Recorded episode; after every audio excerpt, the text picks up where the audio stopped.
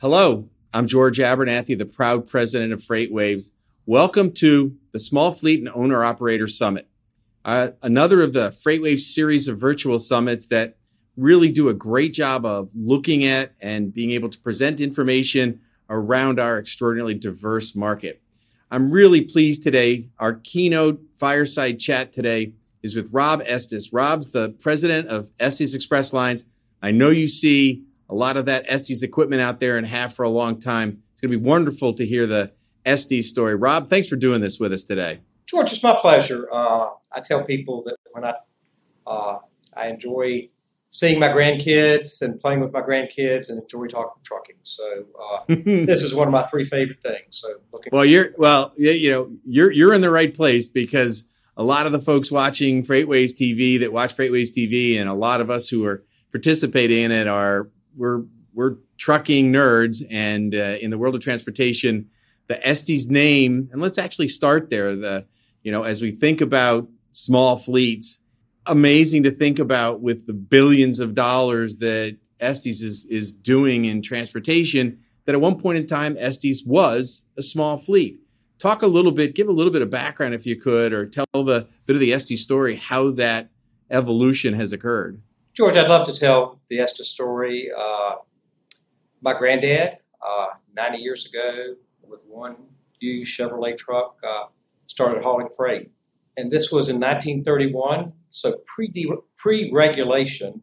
So there were no rates, no ICC, Interstate Commerce Commission governing. So I am not exactly sure how he determined rates, but I'm pretty sure it was uh, the wild, wild west and similar to what an owner operator looks at today. So, uh, again, my granddad was a one truck operator. He had six children, was a farmer. Uh, uh, this was uh, kind of the height of the Depression, so he needed some extra money for that large family. And my dad was 10, my uncle was eight, so he had good workers on the farm, and so he decided to uh, take on a second career uh, as a driver drove between a little small town in Virginia, Chase City, Virginia, to Richmond every day and came back. Uh, the story goes nobody today is alive that can collaborate, collaborate or uh, or even question it. But uh, when he went to double his fleet to go from one truck to two trucks, uh, went to the banker to borrow money, like I'm sure a lot of folks on this call do, and uh, the banker told him, "Mr. Estes, you need to decide whether you're going to be a trucker or a farmer. And the story goes that he flipped a coin. And thankful for me today and the 20,000 people that work at Estes, it, it, came up heads and it was trucking. So, uh, uh, little little story. Uh, again, uh, my granddad uh, ran Estes uh, until about the year I was born in 1952. Suffered a pretty major heart attack. I don't know know the people on this at this conference uh, bear the pressures of uh, that day-to-day trucking. It's, it's trucking is something that gets in your blood and you live it. You know, uh, it's a full-time job, as my granddad would say. It's a 24/7, 365 days. Uh, so, again, a pressure job. Uh, he had a heart attack in 1952. Uh, doctor told him he needed to get away from trucking, go back to farming, and he did, left another 19 years, and my dad took over. Uh, he was a 31 year old with uh, only management experience he'd ever had was uh, he was a, a, master sergeant in World War II uh, and uh, led his troops onto D-Day at Omaha Beach. And so my dad took over in 52 and until 1983 ran Estes, and, and then uh, I guess I was third in line and, and came along, and my son uh, is fourth generation. So uh, we're excited to be here. You hear about a lot of uh, smaller uh, family companies that, that uh, don't make it past the second and third generation. We feel really mm-hmm. lucky to have done it. That's a it's a wonderful story, and I appreciate you sharing that because there there is so much family heritage in the world of transportation, the world of trucking, and uh, cutting across you know, truckload, what you guys have, have specialized in and have grown so immensely. One thing I, I, I kind of want to you know, talk about in this in this transition, Rob, um, you and I were talking about it a little bit uh, earlier. As we look, and you talked about pre, you know, deregulation when it when it was a regulated industry, and Estes was was started and went from your grandfather to your father and, and then to you and was, was was growing. But then deregulation hits, and you know, I think uh, you know somewhere when the rankings were being done on the top 100 carriers back in 1980 I think only five of them are around today. Estes is one of them. How how did you guys do it? How how how has Estes not only survived, but at billions of dollars of, of revenue, have have you turned have you turned it into the the largest privately held transportation company in North America? George, a lot of good people. Uh, my dad and my granddad, uh, uh, people loved to work for them, um, and again, the platform that that uh, when I joined the company in 1975, and then you know, again through today, uh, uh, we have we call it the Estes culture. I'm not sure if that's you find it in an encyclopedia, but we will, we work hard to make. We're a family company. We work hard for the 20,000 folks and probably the additional 30,000 of spouses and uh, dependents to be family. Uh, uh, this last year has been tough with COVID. I just got back from my first actual terminal tour, really seeing our people out in the field just last week, and I miss that. when you're a family, you need to go out and see your family. You need to be looking out for your, your folks. Uh, I think our people realize, and I, I hope they do, and we certainly uh, talk about a lot, uh, we're a privately held company, so we're not uh, a, a, public company. We don't have to worry about quarterly results. You know, so we're not pushing the envelope and making changes just to make ourselves look better on Wall Street. Uh, uh, my focus and our focus is always on the long term. And uh, again, public company again has to be uh, focused on what Wall Street wants. So we're focused on what uh, again, is best for Estes Express Lines, but also best for our people. Uh, during COVID, uh, where we saw other companies uh, cut benefits and maybe even reduce pay, uh, we did none of those. We doubled down on our people. We actually gave, offered up to $25 million in interest-free loans to our folks, knowing that COVID, what we anticipated, and it did prove out, was going to be a pretty devastating thing to uh, to people, both on an emotional level and on a financial level. So, as you invested in your people, and we see the light at the end of the tunnel. Hopefully, it's not an oncoming train, but the light at the end of the tunnel is post COVID, and looking at today and the market today. I'm going to take an educated guess and say that the Estes business is really strong today. And based on that, how, you know, you, you invested in your folks and continue to serve your customers. How is business today and how are you looking going forward on maintaining that, you know, momentum that you've got? George, it is uh, really, really strong. Uh, in my 46 years, I have never seen a situation for this prolonged of time, uh, at least for the last nine to 10 months, uh, the demand for air capacity being so much stronger than the air ability and, and air competition to supply that capacity. Uh, everything I read, certainly with the amount of money that's going to be pumped into the economy, with the uh, quote unquote infrastructure bill, uh, and uh, uh, the pent up demand of people that have been you know, in COVID lockdown for, you know, for a year, uh, wanting to get out. I, I see the demand uh, at least continuing the rest of this year and possibly, again, you made that educated guess. I'd love to hear your comments, but uh, I, I, think into the first half of 2022. I appreciate that. So we we talk a lot about this, whether it be in truckload, less than truckload, that with this market being, as you described, near 46 years and in, in mine nearly that long, we haven't seen it this way. Are you seeing your customers? You seeing your shippers listening more to the having a you know that long term relationship and trying to have it be so that downstream there'll be a uh, you know that relationship that will last or are, we making hay now you know so that when when downstream it occurs? And again you guys being privately held you know have that opportunity to you know to to do things that you don't have to you know be you know talking to wall street every quarter and giving guidance. So how, do, do you see shippers acting differently now or do you expect when that worm turns that we'll go back to how things have always been? Oh, quite the question.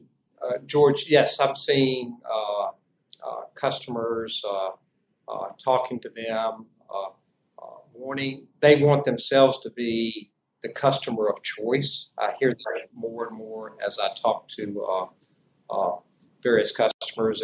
What can we do? And again, a different conversation than we were having back in 2008, 2009. But how can we be your customer of choice so that limited capacity that you have can be supplied to us to help us move, move our goods? Uh, uh, I had one customer who uh, uh, made the comment that he did not want to take a call coming from Estes because it seemed like every time we called, uh, we were asking for a rate increase. so I assured him that that that was not the case. That that we we were trying to come to the table with uh, opportunities and synergies that could help both of us. Uh, but uh, yeah, we, are certainly seeing a different customer than than we saw in again, like I said, in, in 08 and 09. So um, one of the things I really wanted to focus in on you've you've got so many employees, so many folks that are driving those uh, Estes pieces of equipment. We try very hard FreightWaves to make sure that we say thank you to those essential drivers, the, the workers that that that were having to work from home, not able to go into those terminals as you know you you may have wanted to, you're not able to make those terminal visits.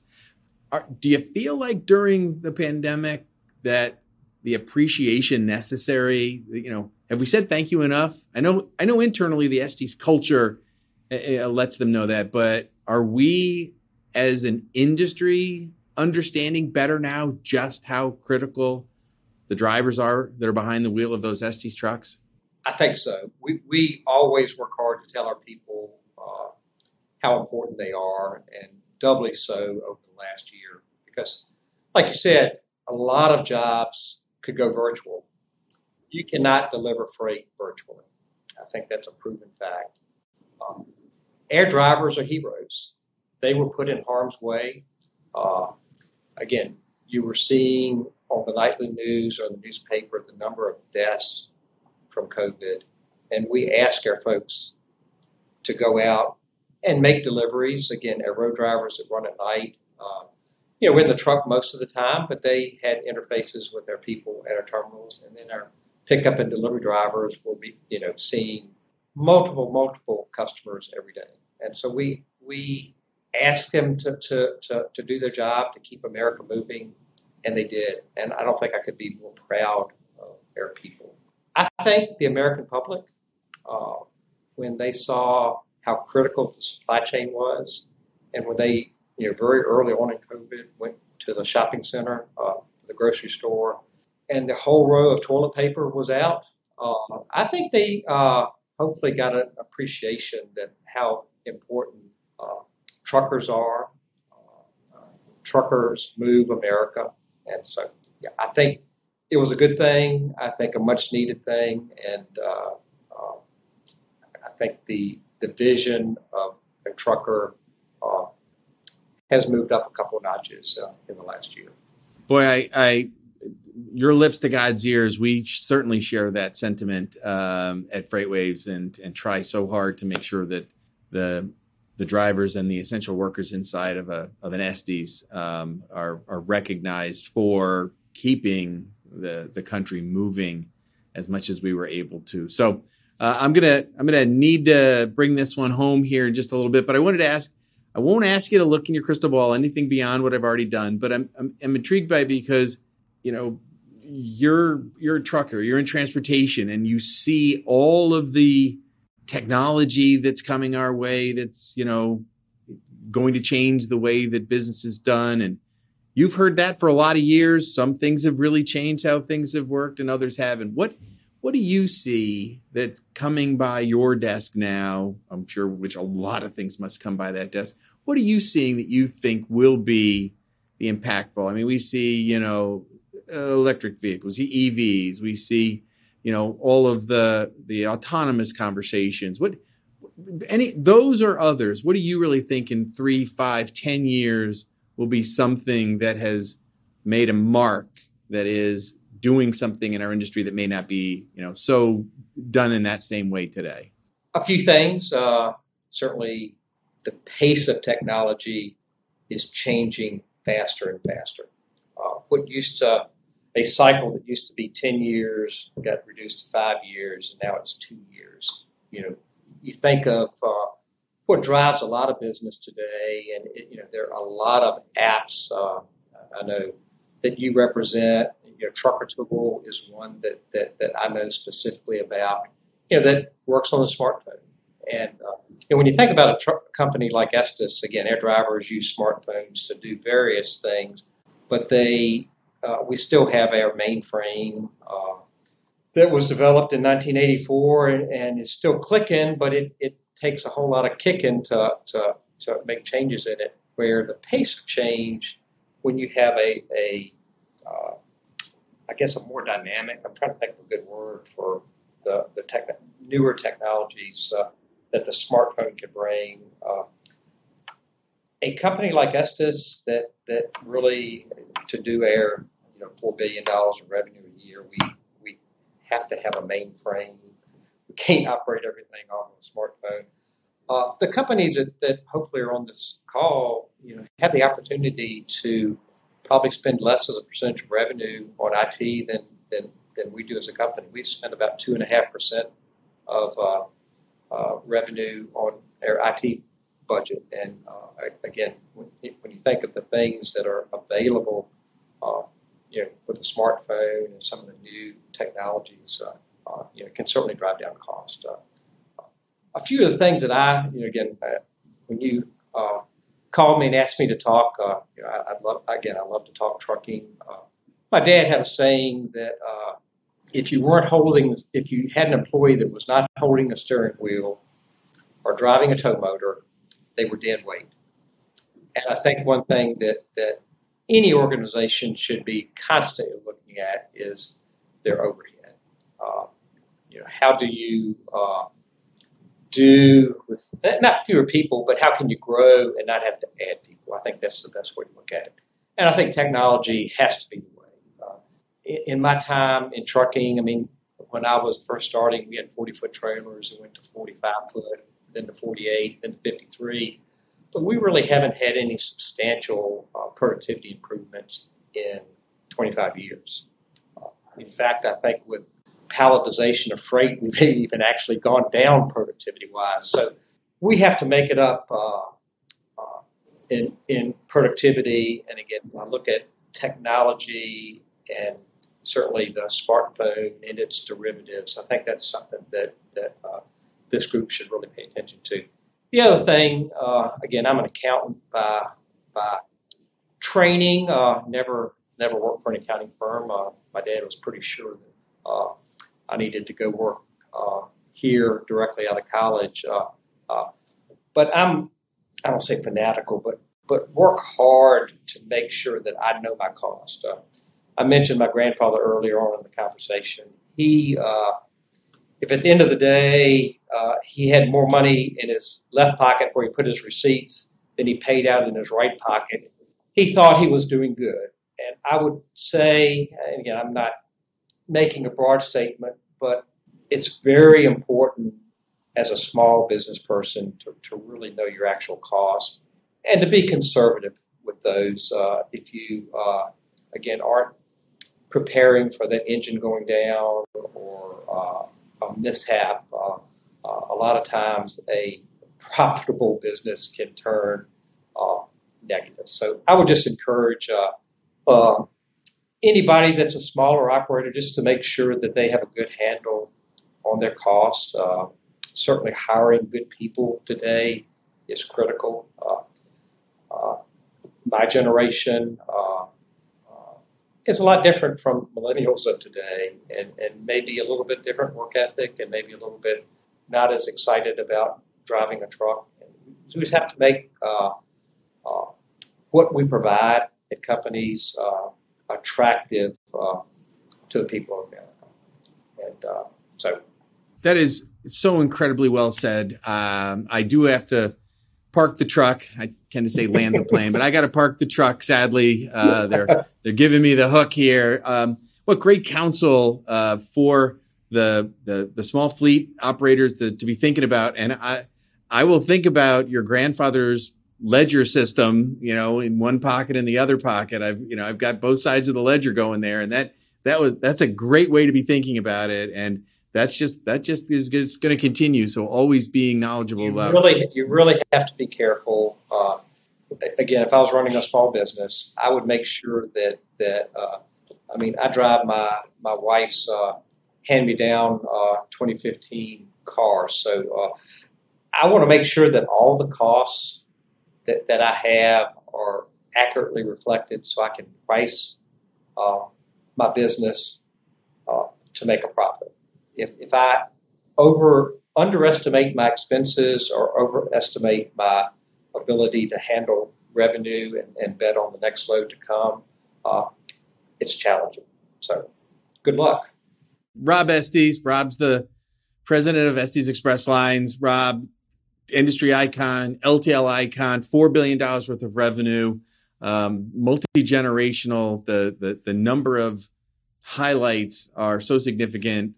Thank you for doing this. Really, the folks at FreightWaves and everybody in the virtual summit appreciate your time today. Thanks for doing this. Well, I appreciate FreightWaves. Y'all provide a great service. You, you provide information, which is key, and just appreciate what you do for industry to make it uh, better every day there's no better example than what we just saw from a one truck. Thankfully, that coin flip went the right way, and it ended up becoming a four billion dollar operation of uh, in the world of trucking. So, thanks to, to Rob Estes. Enjoy the rest of the uh, small fleet and owner operator summit coming your way from FreightWaves. Thanks much. Have a great day.